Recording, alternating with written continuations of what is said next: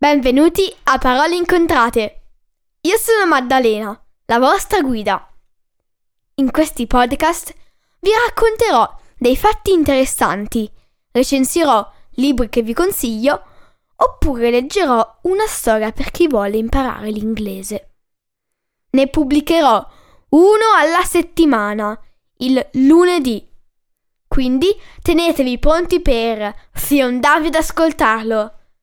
Trovate tutti gli episodi del podcast su www.paroleincontrate.it su Apple Podcast, Google Podcasts, Spotify, Amazon Music o Stitcher. Potete seguire Parole Incontrate anche su Instagram e Facebook.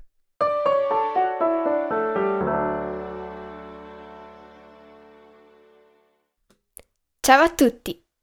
Oggi leggerò Il volo di Sara di Lorenza Farina. Per ricordare. Lo sapevate che ricordare significa riportare al cuore? Ebbene, questo che vuole fare il giorno della memoria. E anche se è stato qualche giorno fa, ci tenevo a registrare questo episodio. Grazie e buon ascolto. Il volo di Sara. La storia dedicata di un'amicizia tra Sara, la bambina col nastro azzurro nei capelli, e un Petty rosso. Era un tardo pomeriggio di novembre. Me ne stavo appollaiato sul ramo di un albero spoglio. Mi guardai attorno C'erano solo baracche grigie recintate da reticolati di fino spinato. Uomini scheletrici vagavano in mezzo al fango e al sudiciume. Nell'aria c'era un odore acre e nauseabondo, e nauseabondo, che neppure il vento riusciva a dissolvere. Dall'alto di una torretta dei soldati, con il fucile spianato, stavano di guardia, minacciosi. Ad un tratto, in lontananza, sentii il fischio di un treno. Appena lo avvistai, notai che assomigliava a un carro bestiame con tanti vagoni, chiusi all'esterno da spranghe di ferro. Il convoglio, rombando sulle rotaie, finì la sua corsa proprio dentro il campo. I soldati correvano da un vagone all'altro, urlando a squarciagola i loro ordini, con il cane al guinzaglio che latravano come se fossero impazziti. Con i cani al guinzaglio che latravano come fossero impazziti. Le porte furono spalancate con grande frastuono. Dai vagoni scesero donne, bambini e anziani che, furono raggruppati in file. Lessi il terrore nei loro volti. Fu allora che la scorsi. Mi colpirono gli occhi grandi nel volto minuto, i capelli scuri, raccolti da un nastro azzurro, lo stesso colore del vestitino di lana che le spuntava dall'orlo del cappotto grigio.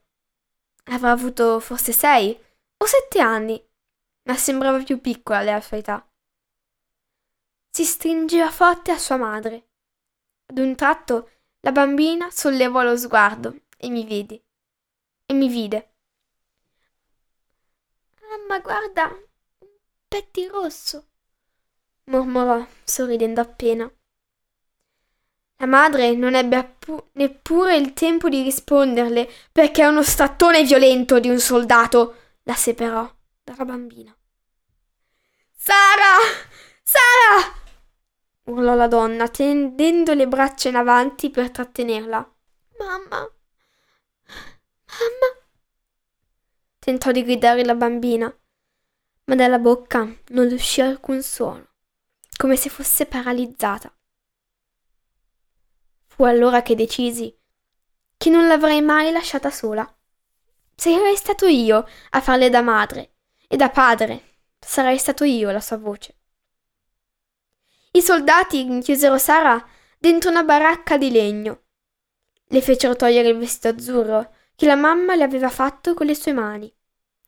La costrinsero a indossare una casacca a righe molto più grande della sua taglia, con una stella gialla cucita sul petto. Poi le tagliarono i bei capelli scuri, che scivolarono, come piume, sul pavimento, insieme al nastro azzurro che li tratteneva. La fecero coricare in una cuccetta, ammassata insieme ad altri bambini infreddoliti, impauriti come lei. La notte scese buia. Mi infilai di nascosto nella baracca attraverso il vetro rotto di una finestrella. Mi avvicinai a lei che se ne stava immobile, con gli occhi sbarrati, per cercare una luce in quel posto sconosciuto e orribile.